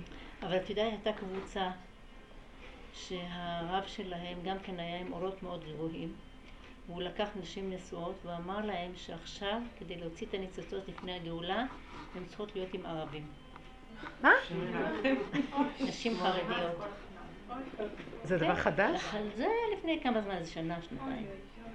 ואז הוא היה לוקח אותם בערב, והן היו הולכות לכפר ערבי, והיו עוד נשים נשואות עם גברים ערבים. להוציא את הניצוצות משם. עד שעצרו אותו, בקיצור. אבל אה, הם... מסכן, לא יצא לו מזה כלום, אז מה? לא, הם מקבלים מזה כסף, מה זאת אומרת? אה? הוא היה מקבל מזה כסף. מי מערבים? נו, בטח. אז- אז טיפשות, זה הם... נורא- כל הנושא הזה של הפירוק הוא נורא מסוכן, הם באמת. הטיפ- הם כל האמינו הזמן לו. אפשר ל- על- על- על הדרך הזאת לגנוב את כל העולם. ואשתו. ואת כאילו, יודעת, היית לא- רואה את הנשים האלה, אמרה לי מישהי, מה זה מה זה מתוקות וחרדיות, באיזה אמונה עשו את זה? מה? אז הוא כזה השפיע עליהם, וזה מה שהם עשו. לדעתי שרבנים לא. ילמדו נשים. זה הם היו לא, אמריקאיות? האלוקיסטיות. לא, אבל הנה, לא, רב לא כן אלה. היו גרות, הם גרו באיזשהו יישוב שם ליד אה, מעלה אדומים. זה- שכחתי את השם שלו. זה היה סיפור מפורסם. והם, מי שהכירה אותם אישית, היא הייתה בתוך הקבוצה הזאת, היא אמרת, לא תאמיני איזה בנות. והם לה. כולם נאסרו על הבעלים שלהם? לא, זה לא, זה היה כפייה. אני יש חושבת כזה שזה דבר שאם כן, הבעל, אם הבעל אומר אני לא מקבל את זה שהיא עשתה ככה, או לא מאמין בזה, או לא עושה מזה עניין, זה בסדר על פי דין. היום מחפשים את הדברים האלה, נכון? את מבינה בהלכות האלה. את לא משמיעה את קולך היום. אבל אני, אני, ככה, יש לי עכשיו איזה צונאמי של כל מיני תיקים וכל מיני דברים, אה, גדול, כאילו גדולים יחסית, זה לא כל כך דברים שאני מתעסקת, מצד אחד הם מעניינים אותי ואני רוצה, מצד שני, כאילו אני מרגישה שמנסים אותי, כאילו, לא יודעת איך להסביר לך את זה, כאילו, קיבלתי עכשיו איזה מישהו שפנה אליי ורוצה שאני אעשה לו מלא מלא דברים. עכשיו זה מאוד מעניין אותי, ויחסית זה לא, כאילו, אני יודעת לעשות את זה, אבל יש בי קול כזה גדול שאומר, את לא עושה כלום, כאילו, בגו, כאילו בגולם, אומרת, כאילו, כן. ממש שבת. כאילו, את לא עושה כלום, כאילו, צעד אחר צעד. עכשיו, אני כאילו באה לעשות משהו, ואז אני כאילו נעצרת. ואז יש לי לחץ, כי אני אמורה לעשות. ואז כאילו, לא יודעת אם זה דמיון. תחי את הפה, תדברי להשם. אז, אז זהו, הגולם- אמרתי לו, תקשיב, כי מצאתי את עצמי סוערת מהסיפור הזה, כי אני מאוד רוצה כאילו לרצות אותו מצד אחד. מצד שני, אני מרגישה שמאוד עוצרים אותי, חד וחלק עוצרים אותי, כאילו, לא... זאת אומרת, את מרגישה שעוצרים אותך או שאת אני החלטת מרגישה, חד לשכנע? וחלק, אני לא מצליחה, כאילו, נגיד, התייעצתי על משהו מסוים, הכל כאילו... אה, אני נעצר, כאילו, ממש יש לי מסתבר. גם קול כזה שאומר, את לא עושה, את כאילו ממש לפי יפה, סיבות. יו, איזה אומץ צריך. זה יכול לא- לעשות לך ברגע אחד ישועה ולפתוח את הכל. ואני הדבר הזה אה, הוא קשה. אה, סוערת מזה, כי אני מנסה לרצות, אז היום הבוקר קמתי ואמרתי, תקשיב, מה זה הסרט הזה, כאילו? או שאתה נותן לי משהו שהוא נחמד, מתוק, וזה זורם, וזה יפה, וזה אני רוצה, או שתיקח את זה. קח לי גם את הדמיון שזה משהו טוב שאני רוצה אותו, כאילו, אין לי כוח לבלגן הזה. כי זה מלחיץ אותי. כן, זה חוק אחר, חוק הגולם וחוק העולם חוק שונה, ואם את עכשיו מגשרת ביניהם, את לא יכולה, זה רק הוא יכול להיכנס רק בגולם כאבים ולעשות זה מה שזה ישועה. עושה לי, כאילו, ממש כן. רק כאבים. כן. תקשיבי רגע, תעצרו רגע. מה הוא עושה לנו? מביא אותנו לגולם, והוא אומר לנו, תשארו בעולם. ובעולם יש לנו עניינים, תשארי במקצוע, תשארי בזה, תשארי בזה. עכשיו, הוא חייב להתגלות בגולם. הגילוי שלו להביא לך ישועה, זה בתנאי שאת נשארת בגולם. ו- אבל את צריכה לפתוח את הפה כי את, את מספרת לו על המצוקה. ושם הוא יכול בשנייה להביא לך מהאור הכי גנוז ישועה, וזה יסוד האור הגנוז. לרגע, והכל נפתח ואחר כך הוא חוזר כאילו כלום. זה גילוי האור הגנוז. אנחנו באור של, במוח שלנו של עץ הדת רוצים רוח הקודש והמשכיות, ושזה כולם ידעו והכל יהיה, ויהיה המשך... לא יודעת מה, אנחנו רוצים בגדול. והאור הגנוז מופיע נקודתית, סיבה, נסגר. ועושה ישועות מדהימות. ובתוך הטבע, בפשטות, זה האור של הראשה. בתוך הטבע האור הגנוז נכנס, לפי הכלי, עושה ישועה, ואת נדהמת, כי את יודעת שזה לא את, בחוץ לא רואים כלום, אומרים, וואי, איזה עורכת דין זאת?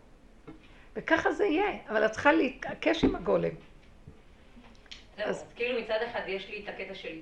אני יכולה להיות, אה, אני אין לי את החיצוניות, אני בן אדם כאילו יותר אוהב את השקט ויותר לא אוהב לקחת, כן, מי לקחת. אבל כאילו מצד אחד אני כאילו, טוב, אני אומרת לעצמי, טוב, זה משחק. אני מוצאת את עצמי, טוב, אני צריכה להכין חוזה, אני צריכה לעשות זה, ויש לי ממש כאילו קטע של את לא עושה לפני שהוא מתקשר. את לא עושה, כאילו כל צעד מאוד קטן לפני שיש תגובה מהצד השני, כאילו, ממש ככה. אני רוצה סיבות. אני רוצה להפריע.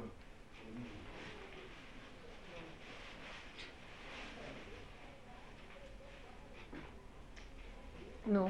בקיצור, זהו, אז אני כאילו בצומת הזאת, אבל יש לי את זה עכשיו בכל מיני כזה. אז רגע, את עכשיו נעצרת? אני יש לי צונאמי של כל מיני דברים שאני צריכה לעשות, ואני כל פעם אה, בלחץ כמה אני צריכה להיות מדויקת עם זה, כמה אני צריכה באמת לעשות, מחר יש לי דיון מאוד, האישה משגעת אותי, תעשי את זה, זה, ואני אין לי כוח לעשות כלום, כלום אין לי כוח, כאילו, תבואי ככה, תגידי לבורא עולם גולם, תפתח לו את הפה, שמילה אחת תהיה שווה לא, זהב. ברור לי מה אני צריכה לעשות, ברור לי מה אני צריכה להגיד, כן. לא, זה בפ- בפנים אני יודעת מה אני צריכה להגיד, אבל אין לי כוח לסערה שלה ול...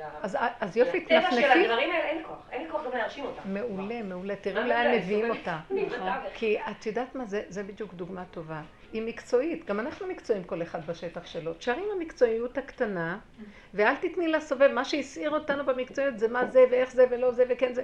אז הוא מביא אותך לנקודה שלך, המקצועיות שלך, הוא ייכנס בה והוא יסדר. את גולם מקצועי. אתם יודעים, אנחנו גלמים, כל אחד מקצועי בשטח שלו. כי השאלה היא, איך הגולם- הגולם יוכל להתנהל בעולם? הוא כבר מקצועי מקודם. רק בלי ריגושים ובלי אה, שייכויות ובלי חשבונאות ונגיעות. פשוט, יפה. נפנפת אותה. לא, אמרתי לה, אני אומרת לה, בסדר, בסדר, אבל אמרתי לעצמי, את לא יכולה להיות איתה. את לא... גם, גם למדתי, אם פעם הייתי לוקחת תיק, אני לא לוקחת תיק. אני לוקחת פר דבר.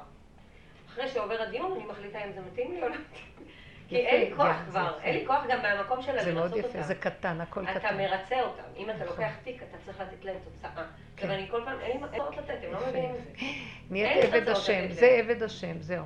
אז אני אמרתי לה, אז היא אומרת לי, לא, תתני לי הכל. אמרתי לה, לא נותנת לך הכל. בואי ניקח פר דיון, אחרי הדיון נחליט. אחרי זה, ואני, מתרצת את זה, בקטע שזה חוסך לך כסף, את לא מבינה, אם אני לוקחת... הם לא מבינים מה עובר עליי. כאילו נהייתי דפקה. לא, לא, הכסף הזה יהיה בו ברכה, כי את אמרת כמה פעמים כמה כסף וכמה עבודה ואין כסף. כן. יהיה בו ברכה והוא יהיה... אתם. יודעים מה, זה הנקודה, אני מאוד נהנית, באמת. יפה, תראו איך הוא נוגע בנו. נכון. בקטן, נקודתי, השני, הוא רק מספק לך נקודה, אבל אל תעשי ממנו אלילות, אנחנו משתחווים לכל דבר, ואז נהיה השקר, חנפנות, אין לה. כוח לעשות ממנו. אין לנו כוח, נגמר לנו הכוחות. לא, מצד שני, יש לי כאבים. כאילו, אני מוצאת את עצמי מדי פעם, כאילו כמה בלילה, מה התפוקה? היא צריכה כבר לעשות... לא, לא, לא, לא, לא, לא, אל תתני למחשבות לא האלה. זה חשבונאות שבאה מהמוח, לא, הוא עוזב תסגרי. אותי, אני באה להדליק מחשב, הוא מכבה לי, אני באה לעשות זה, עוזב? אותי, אין לי- אופציות. איזה אין לי אופציות, זה מאוד איזה קשה ככה, יופי, זה איזה גילוי השם חי וקיים, פשוט אתה וזהו. אני נהנית, אני פשוט נהנית לראות כמה הוא, כמה הוא משגיח עלינו ואיתנו. או אנחנו כלים שלו, זהו, זוזו. את רואה שמשהו קטן לא הולך, אני עכשיו, הדרגה של העבודה היא עד כמה הבן אדם הוא כפייתי במצוקה. יש לך קצת מצוקה, תלמדי להגיד לו. לא, לפעמים אנחנו לא, לא בקלות מוכנים לוותר. כי המוח משגע לסגור. הוא לא שולח את הפקסים, הוא לא זה, לא טוב, עוצרת. אבל זה לא בעיה, זה מאוד קשה. בשיטה של העולם, זה האנטיתזה השיטה של העולם, כי העולם מלחיץ אותך, וזה- אז אני גם אומרת לו, "אל- תלחיץ אותי, כאילו אי אפשר ככה. כן, וככה." תחנונים. אבא, אתה רוצה שאני אהיה בכיוון הזה, אתה צריך להפיל לי את הכל, כי אני לא יכולה להכיל, לא יכולה, אני לא יכולה. אני כן רוצה להיות כלי שלך.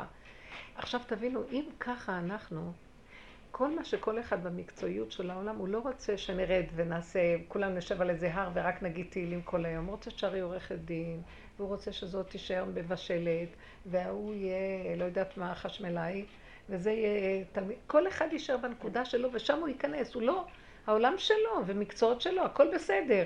דרכך הוא ייכנס והוא יביא ישועה לעולם, ואז כולם יתחילו. האמת, זאת אומרת, משפט ישר בארץ יבוא דרכך. כי השם הוא שופט כל הארץ. הוא מחפש איך לעשות פה צדק ויושר, ואין לו איפה. הנה המקום שיכול להיכנס. זה מדהים. עכשיו תבינו, מכאן אנחנו מבינים איך יבוא הישועה. זה לא יהיה פיצוצים. מנקודה קטנה, מעורכת דין יבוא המשפט הנכון, דרכה יעבור. גם, אני אומרת לכם, העולם כמנהגו נוהג, ודרכו תהיה ישועה. לדעתי, איך שזה עכשיו הכל, מה שיפול, זה ייפול כל ההררים של ההרגשות והסערות והחשבונות, אבל הנקודות, איך שזה עכשיו, זה בסדר גמור. בוא נגיד, מה סאטמר, הם נגד המדינה, נגד זה, נגד. ואני חושבת שהם במקום שהרעיון יכול להיות נכון, אבל הם לא עובדים איתו טוב. למה? כי מצפים ש... או כל אלה שאומרים, אה, הרבנים של הגלות, לא, זה צריך משיח לבוא, וצריך שיהיה זה, והוא יוריד את זה מהשמיים, וזה יהיה ככה, זה לא כך, ככה זה לא. לא נכון. אה, אומר איוב, מי ייתן טהור מטמא, לא אחד. זאת אומרת, מתוך הטמא יבוא הטהור. מתוך החושך יתגלה האור. מתוך השלילה יתגלה השם, החיוב, הנקודה. זאת אומרת, זה לא בכלל שאנחנו בוא נחריב את העולם ואז נבנה משהו חדש. זה לא נכון. זה דבר שהשם חייב את השלילה על מנת מתוכה להוציא. כי זה הכל יצירה שלו. זה כמו תגידי, זה החומר. והוא יעשה לה צורה על ידך. ולכן אסור לנו לברוח מהדברים, מסקנה, אלא. להישאר ורק לבקש. אבא, אם יש לי כאבים, אתה סוגר עליי. אז תראה לי, הורני השם דרכך, לך בעמיתך. אני לא יכולה... בוא נעשה הסבה מקצועית. כל הנשים ישבו בבתים ולא ילכו לעבוד. ממש לא. כולם רק ילמדו תורה. ממש לא. הכל, עולם כמנהגו נוהג, אבל כל השעבוד מלכויות, כל השבעים דמיונות האלה יפלו. ויישאר נקודות קטנות אמיתיות. אבל אנחנו צריכים להביא את זה על ידי עבודת דקה קטנה. יש מקום לרופא ויש מקום לזה ויש מקום... מתי אמרו לרופאים לגיהנום? כשנתנו לה כל כך הרבה כוח, נתנו להם, ואז הלך כוח האלוקי שבתוכם. אבל השם הוא לא גוב, לא דמות הגוב, הוא צריך את כל הבגדים האלה פה. הוא מופיע דרך הבגדים. מה זאת אומרת בלי בגדים? איך יהיה עולם בלי כלום? זה, זה שיממון, זה לא טוב. זה יחזיר את העולם לעין, והחוכמה מהעין תימצא. אבל גם החוכמה תחיה את בעליה. זאת אומרת, העין הוא משעמם. הוא, הוא רוצה לחיות מ, מהשינוי. לא יכולה להבין מה זה משעמם, אבל uh, לגביו. את יכולה להבין מה זה משעמם לגבי השם? ממש לא. אחרת למה הוא יצר את עולמו? כי אין מלך בלא עם. הוא צריך את העם. שאין לו התנגדות. אה? שאין התנגדות. אני חושבת. בעצם הבחירה עכשיו, אבל אנחנו גם לא רוצים את ההתנגדות, כי הכוח מנגד גדל מדי וזה השטן. ואז אנחנו כן רוצים את השינוי, אבל בלי התנגדות. בואו ניקח את המילה התנגדות, הכוח הזה של המלחמה ייפול, אבל יהיה שינוי. אבל יהיה השתוות, זה מעניין. שהוא לא יהיה, כן לא סובלת אותו. לא, זה נחמד שהוא נמצא וגם אני. לפעמים אנחנו שונאים מישהו, אומרת שלא יהיה כאן בכלל, אני רוצה להיות לבד, לא סובלת אותו, או אותה או משהו. ו- וכל העבודה היא, למה את לא סובלת? תסתכלי, מה אכפת לך אם זה יהיה וזה יהיה, וזה בסדר גמור, מה מפריע לך? זה השטן המנגד, הוא קשה. ו... אה, מעניין, אעשה לו עזר כנגדו. זאת אומרת, המנגד חייב להפך להיות לעזר בעצם, זה לא כוח המנגד, וזו עבודה מפרקת. תשארי במקום שלך, אבל תלכי ב, בכללים הנכונים, בגדר הנכון. הגדר של העבודה הוא שונה מגדרי העולם. אנחנו עכשיו קולטים גדרים אחרים. ישר אני רואה, אם יש מצוקה ולחץ ומתח, אנחנו יוצאים מהכללים של העבודה. אם בעבודת עץ הדת טוב ורע, דווקא הכוח של המתח, הלחץ יוצר אה, לפומצה רעה גרע, ואז דווקא נתגבר ויש לנו מזה תוצאות, עכשיו בדיוק הפוך. טיפה של מתח אני יוצאת מהגדר. אני, זה לא טוב, אל תמשיכי, תרפי, כי האור הגנוז מתגלה לבד, לא צריך לעזור לו, הוא צריך גולם. זה כמו שאמרת לכם שהיה לי ב, ב, בנעילה של כיפור, בא לי מחשבה, לא היה לי כוח להתחיל עם הצעקות והזה, ואת יודעת, תפילות, תגייסי את כל הכוחות שעוד נשארו ותתפללי. פתאום הייתי כמו איזה, לי, תשארי גולם דף, אני יורד לחתום עליו, אם הוא יזוז, אני, החתימה תלך לכיוונים אחרים. תשאירי את הדף שלך ככה, אני ארד למטה, אני אחתום. אני עכשיו, הזמן זה שלי. ואנחנו עושים המון רעש בחתימה. עץ הדעת גנב את הכל. מה יש לעשות? חתימה, יושבים חותמים. זה יהיה גזר דין כזה וכזה. אם תהיי בשקט ותרכיני ראש ותהיי חסרת אונים, ברור שאני אחתום אותך לטובה, כי את מפריע, אתם מפריעים לי. כן, כאילו האין אונים הזה להשם. איזה דבר יפה זה. תגידי לו, אני לא יכולה ככה. יש כללים. לא, אבל גם אמרתי לו, אז אני, אז אני אהנה מהשכר טרחה, כאילו. לפי זה, אם אני רואה שאני סובלת יותר מהשכר טרחה, יפה, יפה. עכשיו זה מלחיץ, כי אני גם לא יודעת, כאילו אני שואלת פחות או יותר כמה לוקחים, אבל אני אומרת לעצמי, לא אכפת לי. העיקר שאני לא אסבול. זה הפך להיות המעמד של השכר. עכשיו, אל תגידי אני לא יודעת ולא אכפת לי. לא, אני אומרת אני רוצה להגיד לך משהו. לא לבן אדם, אני אה. אומרת לעצמי, לעצמי. כן. אני לא יודעת, נגיד, כמה כן. מה. שאת עושה הוא שאת לא לוקחת את זה כאפקט שישפיע עלייך, הכמות של הכסף או מה. זה טוב לעצמך להגיד, לא אכפת לי הכמות, אבל כלפי חוץ, תזרקי סכום יפה. ותאמיני שזה יגיע אלייך, גם לפי השיטה שלך. כי הוא ייתן לך. הוא ישלם לנו בגדול, מה זה בגדול? ישלם לנו טוב. הוא לא יגיד, אתם קטנים, תרוויחו גרוש.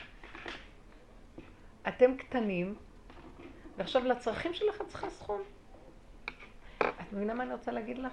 כי אני כותבת לו, נגיד, לבן אדם, כתבתי לו, תקשיב, אני לוקחת כך וכך, אני יודעת שזה יקר, אני יודעת שיש אנשים אחרים שלוקחים אותם. את לא. צריכה להוסיף את זה, זה לא מיותר. לא. אני לא, אני לוקחת כך וכך. נכון. ואת לא תתחילי להתנצל למה את לוקחת כך כך. עומדת כאן סופר אחת כזאת, גם אל תדאגי. לא קל לי לזה. לא, כי אמרתי לו, אתה רוצה, תבחר אחרת, ואז אני אדע גם אני על האפקט ה... לא, אל תגידי לו כלום, לא, תגידי לא. לו כך וכך אני לוקחת. כי את לא אומרת לא, את אומרת לבורא עולם, ותעמדי את מה שאת צריכה יפה מול בורא עולם, והוא עוד נותן. כשאני בשידוכים, וכל פעם זה יוצא לי הדבר הזה, ואומרים לי, מה? השטחניות.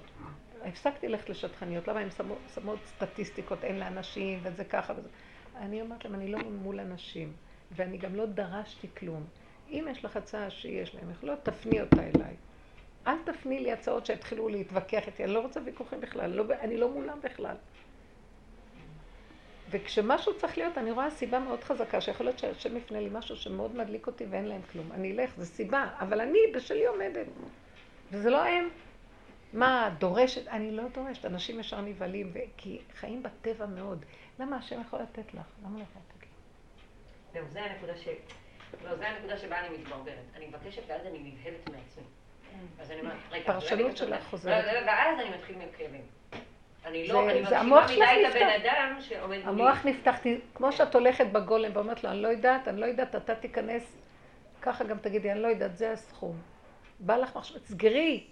באמת, את גם לא תגזימי. אני אגיד לכם, אף אחד לא יעבור על גדותיו. כל אחד יבקש בערך מה ש... אבל אל תתני למוח הזה לקשקש לך. זה מה שאני רוצה להגיד. כי שם יש ישועה. איפה שהמוח סגור, ואדם עומד עם הגולמיות שלו ועם הנקודות שלו, שם יבוא האור וייתן לו. זה... אנחנו עושים לעצמנו את הצרות שלנו. כל העניות, אנחנו נידונים עליה אחר כך. שאדם ש- שואלים אותו, למה נהיית עני? למה אתה היית עני? או, גם הייתי עני וגם ייתנו לי על זה מכות? כן? כי יכולת... את- המוח גורם לנו את העניות. המוח גורם את כל הדברים שאחר כך מכים אותנו. כאילו שואלים אותו בבית דין שאלות והוא עונה לעצמו, אז הוא אומר לו, אתה רואה? אה, אז אתה היית עני פה. יכולת להיות עשיר, אז רד למטה בגלגול הבא ותהיה יכול. כי הוא חושב שהוא יכול או לא יכול לו.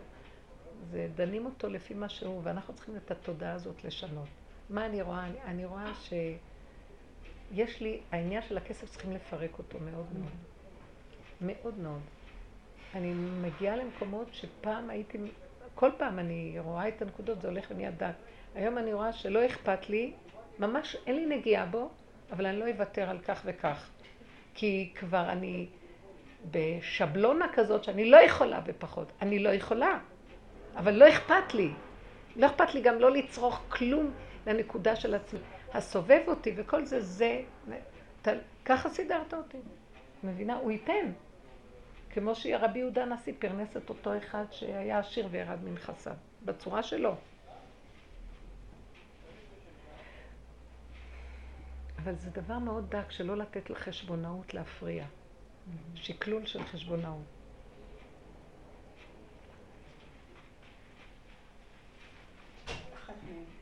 אז הנקודה של הגולם היא ממש יסוד חזק בתוך כל העבודה עכשיו.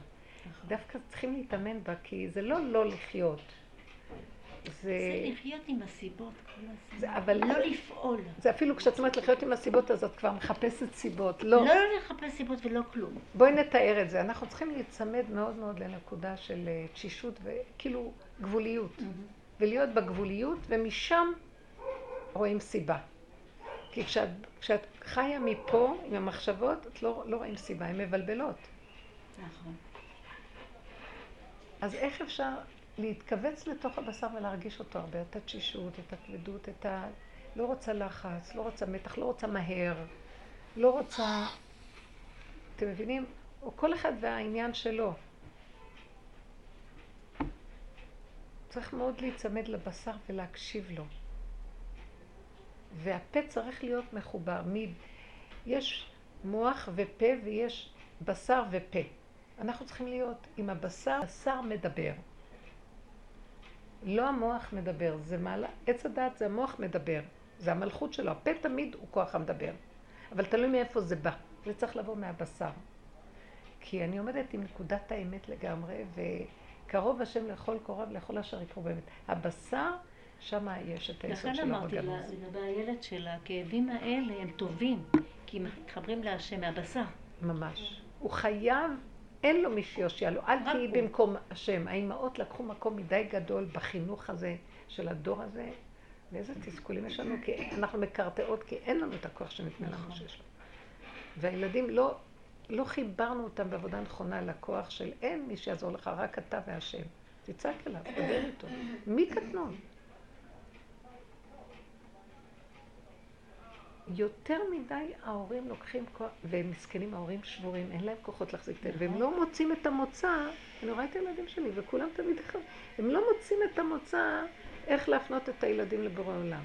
אז הם כאילו תולים את הילדים בהם כל הזמן, ואין להם כוח לשאת אותם, אז מה אתה רוצה שהילד יעשה? הוא מתוסכל לחלוטין, אין לו למי לפנות. לא לימדת אותו. תדעו לכם שאני המומה. הילדים מגיעים אליי ואני אומרת להם, השם, הם לא יודעים מה זה. הם לא, הם הם לא כאילו- יכולים להבין מה זה השם. לא, הם מסתכלים עליך בתמיהה, כאילו, מה? מה זה? מה את אומרת? אבל אנחנו צריכים לעשות השתדלות. זה המשפט. אני המומה, וההורים גמורים שחוטים, והילדים כל רגע, אבא, אמא, אמא, אבא, אבא, הם לא. ואז אין להם כוח, ואז הם מנפנפים אותם, ואין להם כוח, ורק הם לא יגידו להם, סליחה, מה? אני גם בן אדם, תפנה לשם, כואב לך, תגיד לשם, כואב לי, תרחם עליי. אין כזה דבר. ואני התחלתי עם הילדים האלה, החלטתי, אני כל הזמן אומרת, והם נהנים, הם פתאום, כי היה לי כאבים מזה, ומאוד נזהרתי, בגלל שזה בנים וכלות, לא להתערב להם מדי בעניינים שלהם. כאילו אומרת להם, "ת- יש לי איזה משהו, הגולם שלי יוצא, כאילו, תתנפנפו לי מהעיניים הצורה שלכם, תראו איפה זה הולך, ככה זה צריך להיות, פשוט, נקי. לא היה לי אומץ לעשות את זה, כי פחדתי מהתגובות. כי לא רציתי, מה, מתערבים לנו בחינוך, מה זה, מה זה. אבל הם תקועים. חיכיתי שהם יהיו... לא חיכיתי, זה קרה. הם נתקעו באמת. והם בעצמם רואים שהם תוקעים את עצמם. עכשיו הם מביאים אותם, והם אומרים, סבתא, תטפלי בהם. כאילו, לא בגלל שהם רוצים שם, תחנכי אותם. כי רק ככה, והילדים, אני יכולה להגיד לילד, תראו, אני לוקחת מהילדים, הם מצחיקים, מהרגע שהם קמים, הם לא מפסיקים, רגע הם רק יתעוררו, תביאי לי, תתני לי, תעשי לי, תקחי לי, תקראי לי, תשעשעי אותי, אני פה. ומשגעים, תגידי, ארבעה, חמישה ילדים כאלה, נגמר עלייך. ואני כבר הזדקנתי, אני רוצה כוס קפה בנחת בבוקר. ההורים, נו... האבא הלך כבר מוקדם כי הוא ברח, כי אחרת, כי האמא ישנה, ואז, אז הוא, אם הוא לא יברח ללכת ללמוד בית הכנסת שיש לו עוד שעתיים להתפלל, הוא לא יוכל ללמוד בבית. אז הוא בורח, הוא שמח שאני קמה מוקדם. והאימא נועלת, אומרת, מישהי הפריע לי, אין להם כבר כוח, בורחים. עכשיו אני רואה את הילד, הילד נוסע, תראו, אני לומדת אותם. הוא נוסע בה, הוא לוקח ומתחילים לריב למי האוטו, טוב, לא חשוב. בסוף הוא נוסע בזה והוא נוסע חזק. ואז אני אומרת לו, אתה פוגע בי בנסיעה שלך. "אה, אתה מדי חזק נוסע. אז הוא אומר לי, אז למה את הולכת בכביש, ילד בן שנתיים וחצי? אז אל תלכי בכביש, אני לא... אפגע." זאת אומרת, איך הוא רואה את העולם? שכל העולם לפניו כמישור, וכל העולם זה כביש, ואת מפריעה לי, תעופי באוויר. מסתכלת על הילד, ואני אומרת, יואו, איך הם חיים טוב. אני אומרת, אנחנו עלובים נדבקים לקצוות ומפחדים שהם ייסעו עם המכוניות שקנינו להם, שידרסו אותנו, ועוד יגידו לנו, זוזו, תדבקו לארונות. אל תפריעו לנו. הסתכלתי, ואז החלטתי, וכל הבוקר עבדתי, סליחה, תן לי את האוטו, זה שלי. רק ככה הם הבינו, זה שלי וככה לא נוסעים. פה זה לא הכביש. יש לך רק שביל קטן, הקטנתי אותו, כי העלים אותם ההורים. הוא רוצה לחתוך עוגה עכשיו, אני, סבתא, אני רעב. אמרתי לו, רק רגע, הוא לא מחכה רגע, הוא הולך לעוגה, כי להורים הם ברחו מהם, אין להם כוח. עכשיו, הוא חותך חתיכה, הוא חתך חצי עוגה, ומחזיק ביד. הכל שלו. ואז אני אומרת לו, זה גדול מדי! לא, אבל אני רעב. את מבינה, כאילו, מה שקרה הוא ככה, מרוב שהם חינכו והם עליהם כל הזמן, אז כל רגע הם רוצים משהו, אז ההורים ברחו, אין להם כוח אליהם. אז עכשיו הם לא נשארו לנפשם. ועכשיו הם מה שהם רוצים. ואז אני החלטתי, הקטנות, להקטין אותם. ובאמת אני ראיתי שהם הגדילו אותם. ההורים מהצד השני גם כן, ניקח אותם, נעשה, מתלהבים מהילדים ועושים, והילדים האלה, סליחה, אני לא יודעת מה יהיה עכשיו. לא חשוב. אז אני מתחילה לחתוך לה חתיכה קטנה. סבתא, אבל אני רעב. אבל זה לא, זה לא, זה, זה לא בכל הבתים החרדים, ממש לא. בתים שיש שם כבר שמונה, תשעה, עשרה ילדים, שונה לחלוטין. איך? אני זה רואה אצל הבת שלי. את אומרת, בילדים הבאים. כן, מה פתאום, הם כמו, הם בכלל, היא, הבת שלי זזה. הבנות הגדולות, היא עשתה להם סנדוויץ', היית תעשה לה צמות, השני תעשה. לא, אז הם עוד קטנים כנראה, זה שלושה, זה- אחד זה- אחרי השני, יכול זה להיות. משהו אחר, זה חיים בתוך להיות. בית. אז יכול להיות, יכול להיות שהזמן, אבל אני אומרת להם, אני אומרת להם, תראו, אתם תיתנו להם. לחיות את הנקודות, תנו להם גבולות, ואל תתערבו להם, ואל תסכימו להם. הנכדה הקטנה. שלי, היא לקחה מעל, היה הוא, אבא שלה השאיר על המיטה, חלק מאוד חשוב של, לא יודעת מה היה לו, משהו של הפלאפון שלו, הטלפון שלו, לא יודעת משהו, המטען שלו. בקיצור, היא לקחה, שיחקה עם זה כנראה, וזה עבד לה. אז האבא יצא החוצה ואמר, אני מחפש את המטען שלי, מישהו לקח? ילדה בת ארבע. היא עכשיו יודעת שהיא אשמה, נכון? היא לקחה, שיחקה. אז אני מבקשת את המטען שלי עכשיו. לא אכפת לי מי לקח, אני רוצה את מי שלקח האבא. אותו, האבא. מי כי שלקח אותו ככה יביא. אבות מדברים, האימהות לא ככה. כן. בקיצור, הוא עוקב, אף אחד, אף אחד לא יודע איפה, מחפשים, לא מוצאים. היא הלכה לחדר שהיא שיחקה, ישבה על הרצפה, אמרה, ריבונו של עולם, אתה יודע שאני לא מוצאת את זה, אתה תעזור לי. הם היו בהלם. אתה תעזור לי, תגיד לי איפה זה נמצא, אתה יודע. נכנסה מתחת למיטה. ככה אני גם- רוצה לדבר איתם. כן. ככה אני... אז הם ברסלב? ברסלב. טוב, כי יש להם שם שם, אבל אלה... הם. אתה תראה לי איפה זה, כי אני לא יודעת. לא, אין כזה דבר. אני פוחדת לא למצוא את זה. תמצא לי את זה. זה טוב מאוד. ממש. הוא אומר, פתאום אני רואה אותה, נכנסת מתחת למיטה, מביאה לי את זה. הנה. השם מצא לה את זה. איזה מתיקות. הפחד עצמו זה השם, בתוך זה כן. יש השם. איזה יופי, זה להתקשר עם ה... מה אנחנו מחפשים אחד משהו, ואז איזה תרבות זה אחד רץ לשני והיועץ יחיה לי את החיים והפסיכולוג ו... ואין השם. היינו צריכים לעזוב את הכל ורק להתרכז במצוקה ולהיות איתו. זה היסוד של האור הגנוז והגילוי שלו. גם הוא לא רוחני, זה הכל בתוך המעשיות הפשוטה. ולסגור את הסיפור שסיפרת על רב אושר שהיה מלמד אותם ככה, אה, אז שמעתי את. קיפר, את מכירה את קיפר? כן, בטח. שמעתי ממנו. אברהם מוישה קיפר, כן. כן. הוא מספר שפעם הם נסעו עם רב אושר ל... ל... היה, לא עכשיו שהיה, ה- איך זה, כיסוי החמה, לא, מה שמברכים, מה זה? הירח, ליקוי 28 לבנה. שנים, מה? ברכת החמה. ברכת החמה. כן. אז אה, כולם הלכו לזה, אבל רב אושר אמר, אנחנו הולכים ל- לציון של דוד המלך.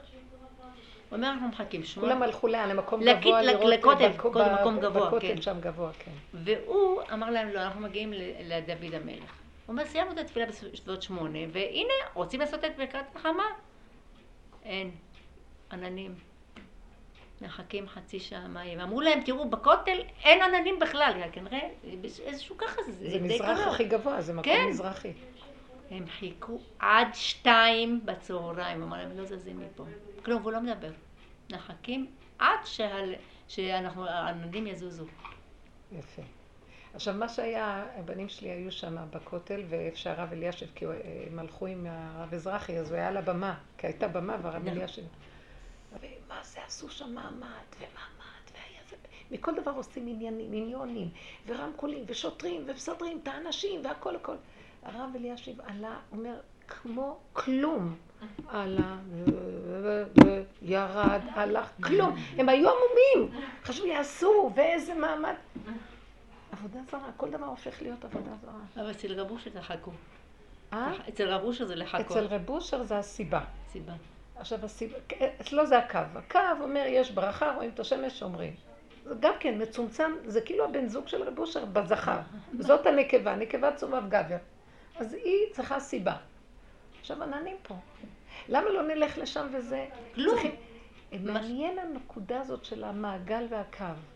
הקו הוא תמציתי, הוא נקודתי, הוא מהיר, הוא ריכוזי ועושה והולך. גם באמת יש כזה דבר. נכון. זה הזכר היהודי הנכון. זה הפוסקים הגדולים. הרב אלישיב היה נורא בזכר, גם הרב החזון איש.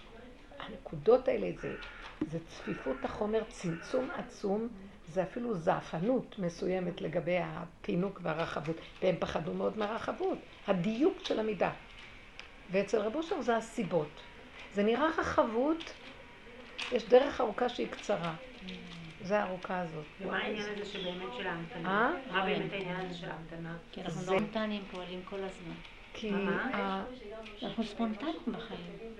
לא פועלים, השם רוצה עכשיו המתנה. לא, לא, לא. אני, אני חושבת שהמתנה, יש בזה... מה ש... אוי וואי, זאתי. זקנה היא במצב, היא מדרדרת, היא כל הזמן. אצלי. כל הזמן היא באה אליי. אי אפשר, ממש. יום שישי, שבת, היא מתקשרת בשבתות. כל הזמן. אנחנו מנתקים כבר, אבל אני לא מצליחה, היא סובלת ואני רוצה לעזור לה. קילחתי אותה כמה פעמים, זה מאוד קשה המצב שלה, יש תקופות שהיא לא מוכנה שיגעו בה. והיא צריכה לקחת טיפול, היא לא לוקחת חבל. לא הייתה צריכה להגיע למצב הזה, כי יש פעמים שהטיפול עוזר. בקיצור, אה, אה, מה רציתי להגיד? איך? המתנה, המתנה. מה? הנקודה של הקו זה אור הנשמה. והשם ברא את האדם, והוא ויפח באפו נשמת חיים, נכון? והאור של הנשמה הוא מקום חלק אלוקא ממעל.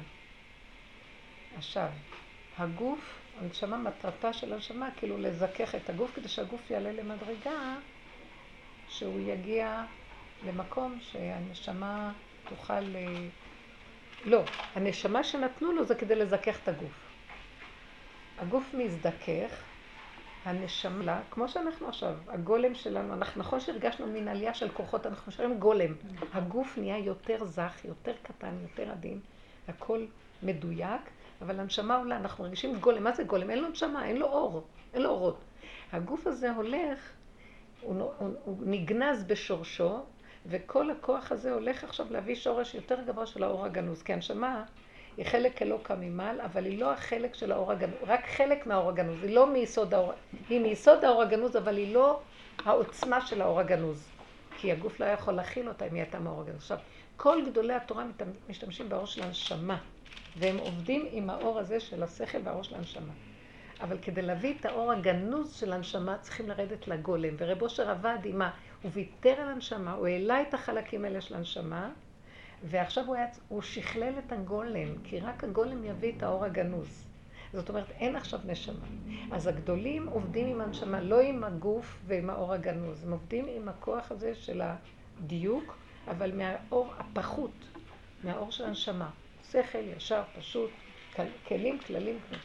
רב אושר אמר, ואנחנו צריכים עכשיו להביא את האור הגנוז הראשוני, יסוד העין, בשביל זה צריך להעלות את הנשמה ולהישאר בלי כלום. אז זה המתנה. בין זה שהגולם נמצא במקום הזה, לבין זה שעכשיו ירד אור יותר גבוה, זה החושך הכי גדול. אין לך כלום, את מבוהלת, כי גם שכל וגדלות אין, אין, אין, אין את האור שהיה של התורה. סליחה, זה אור, משמח את הלב. אין כלום. זה כמו שקרה לו עם הפסיכיאטר. בדיוק. אין כלום, והיה לו אורות, והוא קיבל. ופתאום אין כלום, ואת צריכה עכשיו להמתין, וגם שלא תיפלי בייאוש בהמתנה. אלא תאמין, זה האמונה. הוא אומר, התייאשנו, התחלנו להתייאש. התחלנו להתייאש. הוא אומר קיפר. נו. את רואה, והוא אומר, לא. עכשיו, מה עובדים עכשיו? שאין שמש. אין ברכה, אין שמש, אין ברכה. מה, אני חייב? אני חייב רק שיש שמש, אז אין שמש. אז עכשיו מנסים אותי באם... אין, אין, אין. שיהיה, שלא יהיה, כמה זמן? אין זמן, אין מקום, אין כלום. מחכים. זה כאילו זה כיליון היש והגולם. הסבלנות זה הגולם. זה האמונה. מהי אמונה? אה, המילה אמונה אני לא סובלת אותה, אבל כשאני יודעת שזה הגולם יותר מדי, אני לא סובלת את המילה אמונה, כי גם השכל עשה מזה עניין. אין כלום, גם אמונה, אין כלום. יש כלום, ותסכימי שאין כלום, כי גם אין לך ברירה לכלום. זה תרגיל מדהים, אני משתגעת על התרגיל הזה. לאחרונה אני נדלקת מזה. וואי, איזה עוצמה יש לבן אדם. זה, זה נותן איזה... יש לך מקום להמתין, את יודעת, המתנה זה הדרגה הכי גבוהה. להסכים? אז במוחש המוח נבהל. את תאבדי הכל! עושה! לא יודעת כלום, לא מבינה כלום. מה אכפת לי? אני יודעת הכי קשה. הכי קשה. נכון. אני חווה שם פחד של מיטה ממש. זה מיטה. מיטה של מה? זה מיטה של היש. מיטה של מה שמוחשי לך, שאת מכירה, ויש לך אחיזה בו. אין. ואת הולכת לקראת משהו שאת לא יודעת כלום, את לא יודעת. מה אכפת לך? יש משהו, זה אמונה, כי את יודעת, ולכן באמת, יש לי ידיעה פנימית שלא יעזוב אותי. זה מה שמחזיק אותי בכל הזה. מקום, מי אומר לך? אם את אולי תעשה לא נכון, אולי הלכת לאיבוד, אולי זה... המילה אולי, פתאום יש משהו שעוזר, אל תאמיני למילה אולי.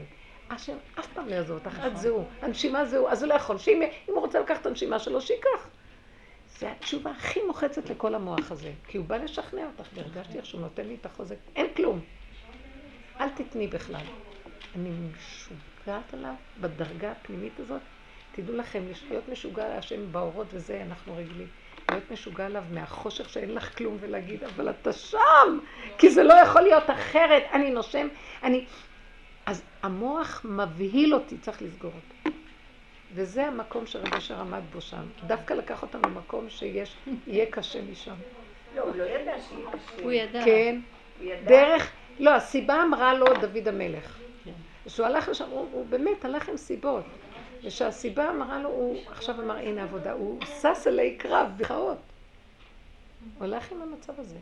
עכשיו, זה קשה. ממש. ומלא אנשים צריכים לעשות משהו ויש להם עבודות, כלום. לא זזים מפה. לא זזים. אמרתי לכם, אני נשארתי, יש לי תינוק להניק, ואני נשארת שם בחצר שמונה, תשע שעות. שאמרתי למטפלת, תוך שעתיים אני חוזרת. ולא קרה כלום. הוא רצה אותי. עכשיו, אני יושבת שמה, ובסוף ליברמן, בשעה.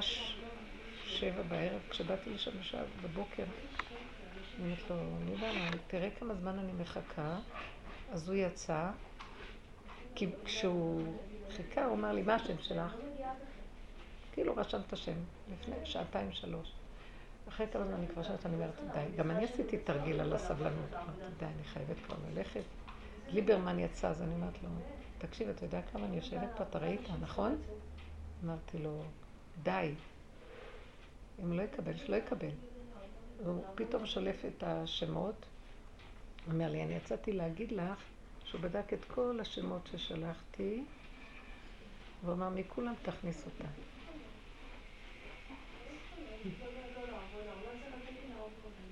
זה פשוט היה, ראי, איפה? הוא לא הכיר אותי, לא כלום. הוא העמיד אותי במקום הזה שלו. אחר כך נכנסתי, אני אפילו לא זוכרת מה שאלתי, מה יצאתי. כלום, זה לא היה חשוב בכלל. כזה פלא. כל הדרך הזאת. זה דרך אחרת, זה סוג אחר של... השם יזכה לנו באהבה, בברכה. שבוע הבא ברבע לאחת עשרה. בעזרת השם. תודה. תודה. אולי אפילו בעשר וחצי נתחיל. עד ש... תראי, עד שיושבים, עד שזה, עד ששותים בבריאות. אני אבוא, אני אבוא. אבל אנחנו מחכים, התלמוד